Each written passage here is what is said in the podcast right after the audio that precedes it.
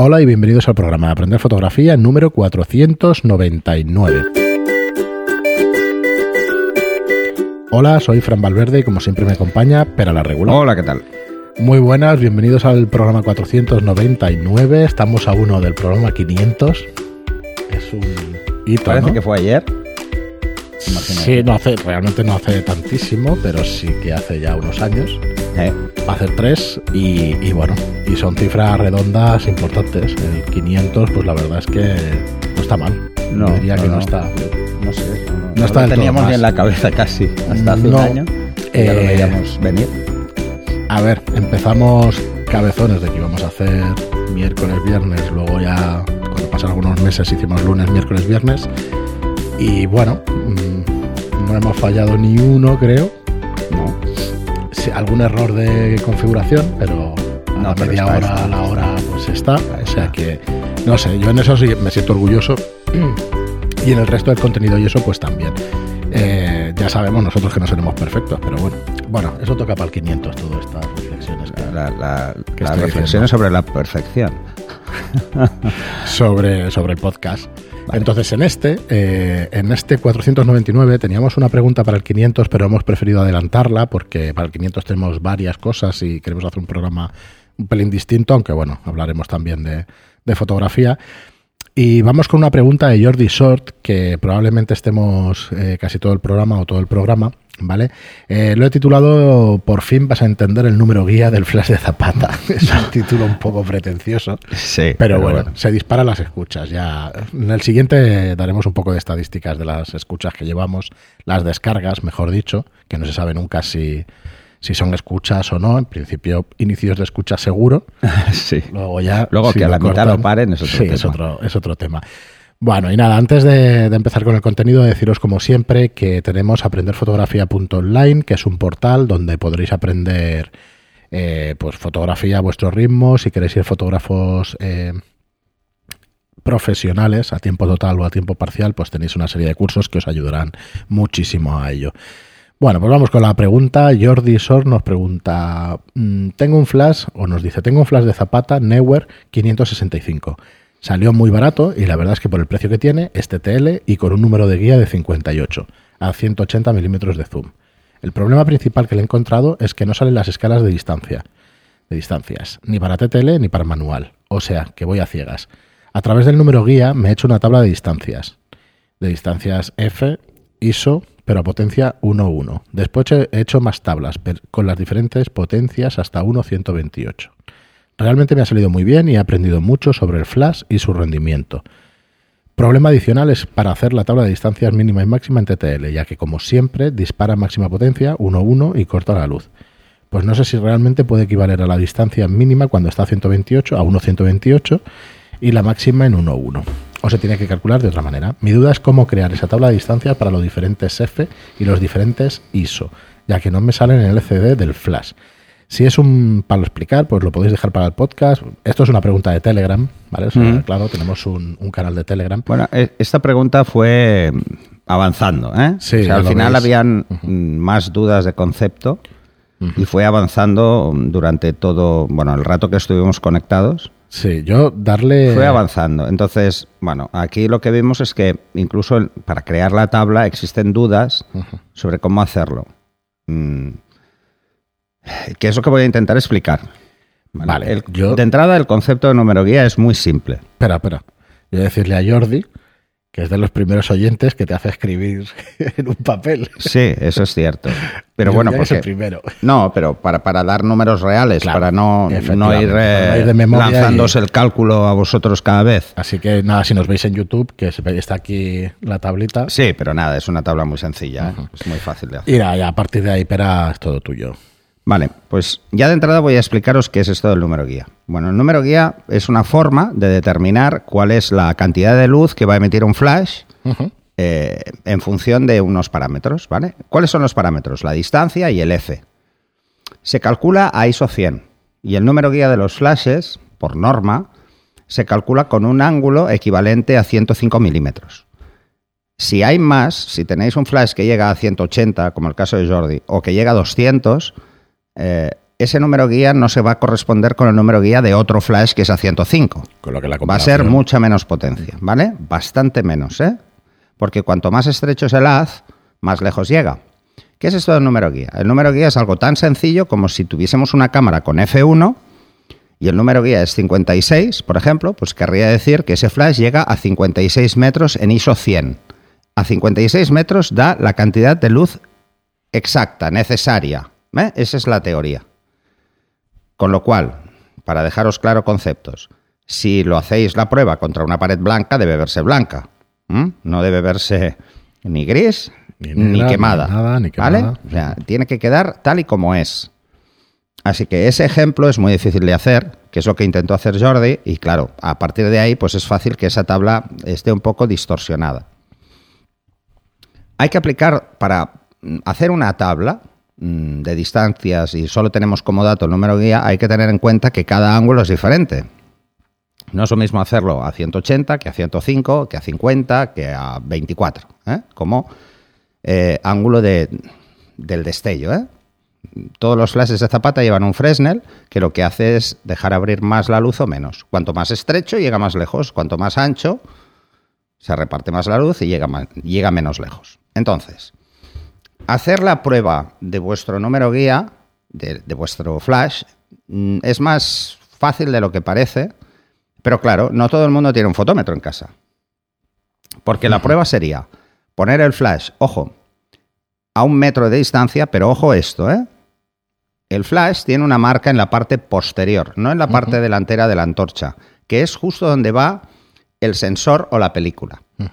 El metro se calcula hasta ahí, que es la base de la zapata. Y aquí 10 centímetros importan muchísimo. ¿eh? Son- 5 centímetros o lo Pueden que sea. importar bastante. O sea, no es justo en la antorcha, ¿eh? sino que es más atrás. ¿eh? Y pensar que igual hay 10 centímetros o más. Lo veréis porque en la cámara está montada una línea, que es una línea con un círculo en el centro, donde dice a qué altura está el sensor. Esa es la que cuenta. ¿eh? Entonces hay que poner a un metro. Montado en la cámara es perfecto. Montado en la cámara a un metro y el fotómetro a la altura en línea recta del flash. Ojo que los flashes tienen la cabeza que se inclina ligeramente, ¿vale? Precisamente para que el, haz de luz entre en el encuadre. fijaros, hay una distancia y tiene que cuadrarlo. Aquí es donde empiezan los problemas de mucha gente con el flash, con este descuadre, este descuadre en altura. A distancias largas no se nota, pero a distancias cortas veréis que siempre deja sombra en la parte de abajo. Y es por esto, solo es por esto. No es porque el flash tape la luz ni nada. Esto podría pasar, pero en casos muy extremos. Así que lo ponemos a un metro, disparamos el flash a plena potencia. Digo que lo montéis en la cámara básicamente porque veáis a qué altura está el sensor, ¿eh? Aunque es fácil calcularlo y porque así tenéis un soporte claro. Lo podéis poner en un trípode o lo que queráis. A un metro debería daros con el ángulo más cerrado el número guía que dice el fabricante. O sea, si es 105 milímetros y es un 56 guía, debería daros F56, un diafragma equivalente a 56. Si es a 180 milímetros, como el caso del de Jordi, pues debería daros F56 con ese ángulo, con el ángulo de 180 milímetros, equivalente a 180 milímetros. ¿eh? Esto lo podéis jugar con todos los flashes. Hay un botón que es zoom, que lo que variamos es el ancho del haz. Claro, hacer esto, de entrada hay que tener un fotómetro para hacerlo bien. Con un fotómetro es muy fácil, es muy, muy sencillo, porque solo necesitamos tener la potencia, o sea, 1 a 1, mirarlo en todos los cambios de zoom. 180, 150, 105, 75, etcétera. Y vais bajando hasta 24. Casi todos van de 24 a 105. Y os apuntáis ese número. Y luego calcularlo es muy fácil, porque cada potencia es un paso menos. O sea, pasar de 1 a 1 o 1 a 2 es un paso menos. ¿Mm? Y así podéis haceros una tabla vosotros directamente. Pero claro, ¿qué pasa si no tienes fotómetro? Bueno, pues una forma muy sencilla, os voy a explicar dos. Una es tener una carta de gris neutro y ponerla a un metro de distancia.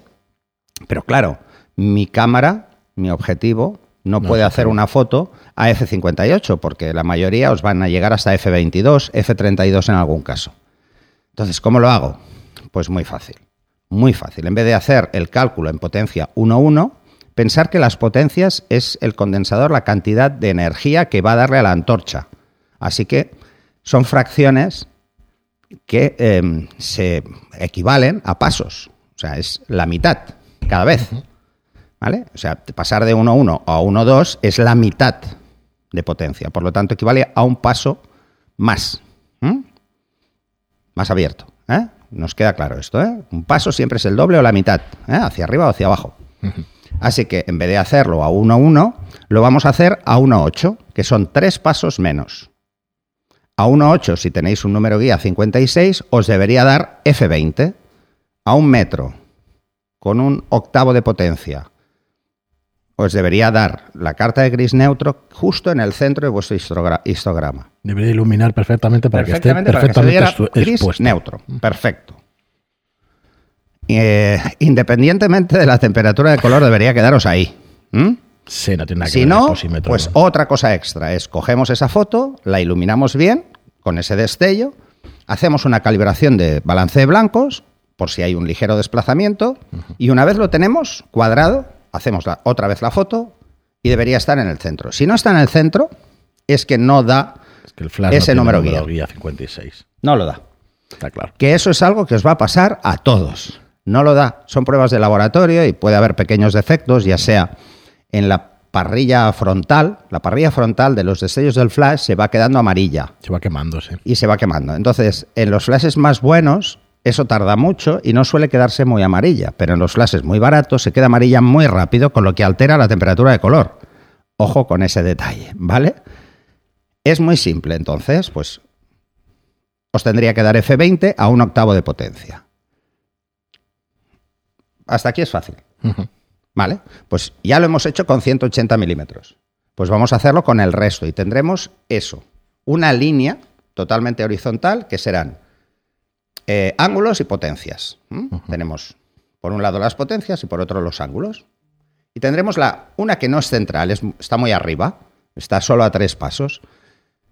Pues cuánto es saber eh, cuánto nos daría ese mismo flash en vez de a un octavo, a un cuarto de potencia? Pues nos daría F28. ¿Cuánto nos daría media potencia? Nos daría F40. ¿Y cuánto nos daría a plena potencia?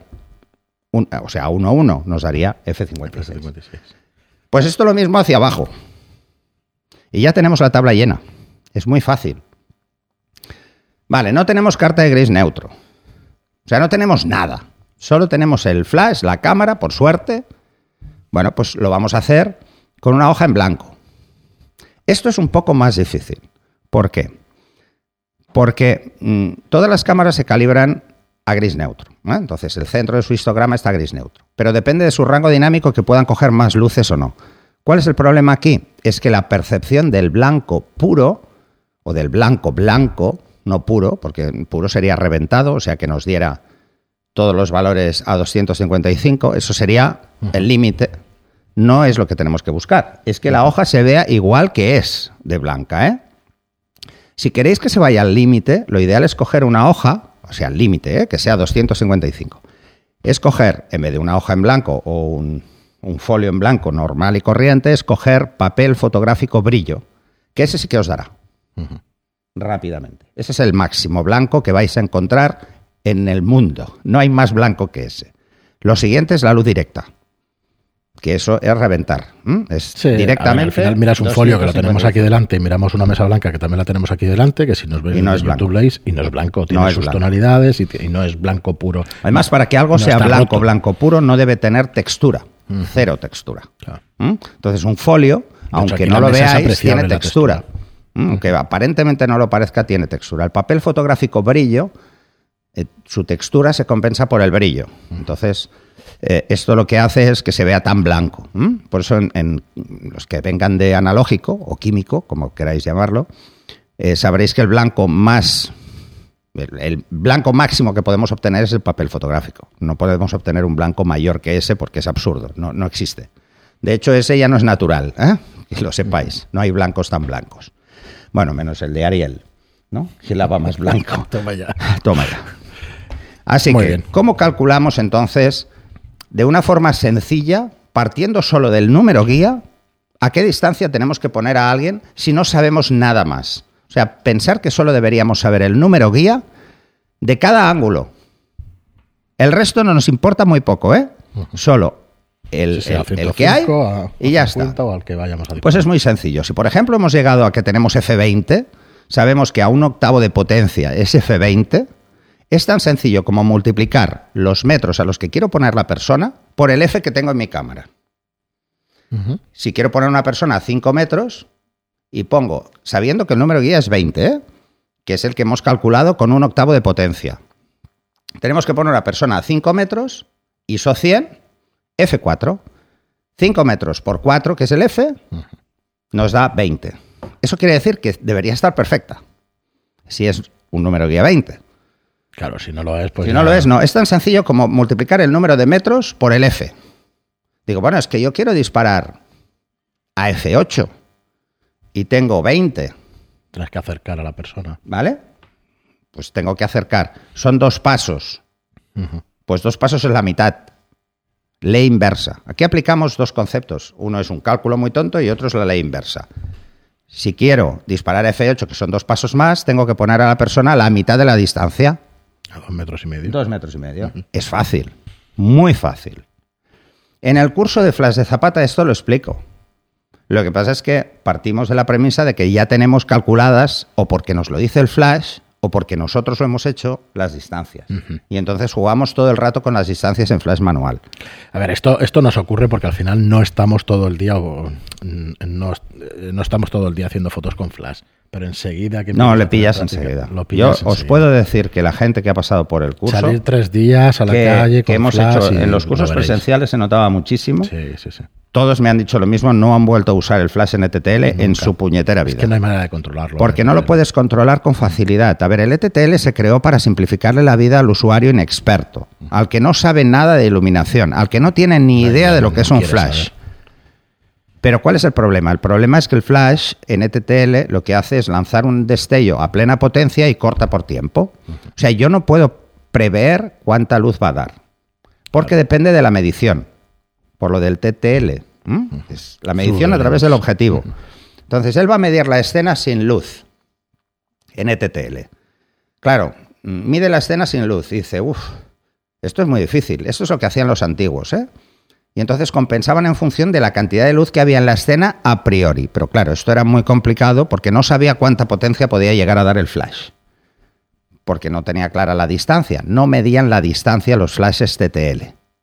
Los flashes de TTL, ¿qué hacen? Dicen, uy, el motivo está a 3 metros, porque puedo medirlo utilizando el autofocus del objetivo. Puedo saber a cuánto está. Como puedo saber a cuánto me han enfocado, voy a lanzar un predestello a una potencia de un 32 avo, pum, lanzo un predestello y veo cuánta luz hay ya con el predestello y calculo la diferencia que me falta, por encima o por debajo, o me he pasado o me he quedado corto y lo compenso. ¿Cuál es el problema? El problema es que está supeditado a la medición y el usuario debe tener muy claro dónde está midiendo. Los sistemas de flash eh, asociados a las cámaras modernas son diferentes, funcionan diferentes. Básicamente hay dos tipos de medición. La matricial y la evaluativa. Matricial es la que usa Nikon y evaluativa es la que usa Canon. ¿Cuál es la diferencia entre las dos? Bueno, os diré una que es muy, muy clara. Canon lo que hace es eh, darle más peso donde esté el punto de enfoque y Nikon sigue el patrón. Entonces Nikon tiene más tendencia a dar más luz porque sigue un patrón general y entonces siempre intenta compensarlo con luz. Y Nikon, ahí Canon no, lo hace en función de donde esté. Entonces tenemos que compensar la exposición del flash en función de donde esté. Si cogéis un flash TTL, lo ponéis y le hacéis una foto a la pared blanca esta, por ejemplo, que tengo detrás, saldrá gris. Porque yo no le he dicho y lo ponemos el- la compensación del flash la ponemos a cero, no hacemos nada. Saldrá gris, saldrá gris neutro. ¿Por qué? Porque para él todo es gris, para mi cámara todo es gris. Yo le tengo que decir que es blanco, así que debería compensar a más dos. Ese es el problema. Entonces, eh, le estamos simplificando cosas a un usuario, pero complicándolas de otra forma. Entonces, ¿qué hace el ETTL y la medición evaluativa? Dice, uy, esto es blanco, todo es muy blanco. Vamos a descartar que todo es muy blanco. Lo ignora para que yo pueda compensar de una forma no tan exagerada, pero casi serán más dos. ¿eh? Lo que hace es descartar, tanto en Canon como en Nikon, las zonas de luces más altas y las zonas de sombras más oscuras. Sí, ¿no? Esas las descarta, no las calcula. Claro, al final no es que los ingenieros de Canon y de Nikon no sepan o no sean No. gilipollas, no, es porque un porcentaje de Es fotos. que nadie le hace fotos a una pared blanca. Por eso mismo, el Entonces- porcentaje de fotos es, es- Ahí está. cálculo. Entonces, ¿con qué juegan estos? ¿Por qué lo hacen relativamente fácil de usar? Fácil de usar, pero no estable. ¿eh? Una pequeña variación en el encuadre hará que hagas dos o tres fotos a la misma persona y, se vean con luz diferente, cosa que es, francamente, eh, la cruz de cualquier fotógrafo si tiene que hacer, pues, por ejemplo, un reportaje de bodas y tiene Es un follón 500 de- fotos y tiene que estar ajustando cada foto. ¿Qué hace? Pues lo que hace es intentar jugar entre menos uno y más uno todo el rato. ¿eh? O sea, todo lo que esté por encima de más uno lo va a descartar y todo lo que esté por debajo de menos uno lo va a descartar. Así que, ¿qué hace? Pues nos hace jugar poco con la compensación, salvo la pared blanca, que es lo único que no puede hacer, ¿eh? O una negra, que tampoco lo puede hacer. Y está pensado sobre todo para utilizarse como flash de relleno. Para hacer fotos en exteriores a pleno sol, el ETTL es bastante mm, ágil, pero tiene mucha tendencia a hacer el efecto flashazo, que es algo que explicamos en el curso de flash de Zapata, y lo fácil que es eh, evitarlo cuando el flash es en manual, porque me dice, oye, la persona tiene que estar a dos metros. Si no hay más luz, si hay más luz, tengo que jugar con otra, otro cálculo muy sencillo que explico que es la suma de luces, que es muy fácil y muy fácil. ¿eh? Dos fuentes de luz igual suman un paso. Ya está, así de fácil. A cada paso de distancia, un tercio menos. Mirad qué, qué sencillo es. Así que esto es muy fácil. A ver, en definitiva, ¿qué es el número guía? El número guía es la distancia por el F. Así Sí, de claro. No hay nada más. O bien, la distancia es el número guía partido por el F, que es la raíz cuadrada del ISO 100, ¿eh? partido por 100. ¿Eso qué quiere decir? Que es 1, ¿vale? Partido por F. Así que es lo mismo que decir eh, que es partido por F, ¿eh? es lo mismo. O sea, Voy si yo claro. tengo un número guía eh, 56 y tengo F1, son distancia 56 metros. Y ya está. Ya está. Claro, no tenemos ¿Vale? cámaras con F1, con lo cual hay que hacer el cálculo. Hay que hacer con esto. Entonces, Fs esto es muy simple y os podéis hacer una tabla todos con cualquier flash. Lo único que tenéis que hacer es una prueba por cada zoom diferente que hay. Por suerte hay muy pocos. Está 24, 35, 35, 50, 50, eh, 70, 75, 80, depende. 105. 105. O sea, hay 5 Ya está, no- de no media. suelen ¿eh? Solo hay que hacer 5 fotos para tener una tabla. No es difícil. ¿eh? Y con esto podemos repartirla entera. Bueno. Pero si no me acuerdo de las tablas, y yo sé que a un octavo, mirad qué fácil, ¿eh? Que a un octavo de potencia, que es una potencia relativamente baja, ¿m? yo sé que llego a 5 metros F4, Ya está, porque me daba número guía 20 a un octavo, pues ya sé que con F4 pongo a las personas a 5 metros y si pongo F8 las pongo a 2 metros y medio. Sabiendo esto, podéis hacer Millones diría que de el fotos. 90% de las de fotos, que vais a hacer nunca verdad, jamás. esto. A ver, Quedaros solo con un par de potencias como guía. como guía y un par de. Y en vez de calcularlo, pues por ejemplo, ¿eh? A 180, imaginaros que no tenéis ningún objetivo que llegue a 180 milímetros, nunca vais a poner el zoom a 180, pero es muy fácil que si vais a hacer retratos a gente estéis trabajando entre 50 y 75 milímetros siempre. Siempre. Os podéis quedar con 50. ¿Qué pasará si disparáis a 80? Pues que si disparáis a 80 vais a ver un ligero viñeteo de la luz, que hasta puede quedar bonito. ¿Mm? Porque es muy ligero y que se puede corregir con facilidad en postproceso. Sí, si no te ¿Mm? gusta lo- Y si no te gusta. Y si no, déjalo a 80. Entonces, todas las que hagas a 50 perderás luz, pero si haces a 80 estará perfecto. Entonces, os cogéis esa distancia para esa focal y no hace falta nada más. Y luego solo tenéis que multiplicar. Es una multiplicación muy sencilla. Es así. Muy bien, Pera, pues eh, yo creo que uno de estos episodios que aunque sea tan sencillo hay que oírselo varias veces, ya nos diréis qué os parece, ya nos diréis qué preguntas os surgen a partir de aquí y nada, un buen aperitivo para, para el programa 500. Así que nada, gracias Pera porque esta explicación yo creo que, que a ver si, a ver si podéis haceros vuestras propias Sí. tablas. Y si no, quedaros siempre con esto. A ver ¿eh? si nos ha entendido alguna cosa. calcularlo a, a un eh, a una potencia útil. A ver, ¿cuál es la ventaja de las potencias bajas? Tendréis muchos flashes, vuestras pilas eh, durarán muchísimo. Ah, espera, y además luego hay otra cosa. Todo esto es ISO 100, ¿eh? Sí. Si pongo 200, es el doble. ¿Mm? Pero si pongo con lo que se 200 tiene es el quedar, doble. Que es el doble o la mitad. Si pongo siempre. 400 es cuatro veces más. Si pongo 800 es ocho veces es que más. no me y llega así. el flash y tal, joder, pues ponle un ISO 200 o 400. O sea que si yo quiero disparar a 5 metros F8, solo tengo que subir el ISO a 200.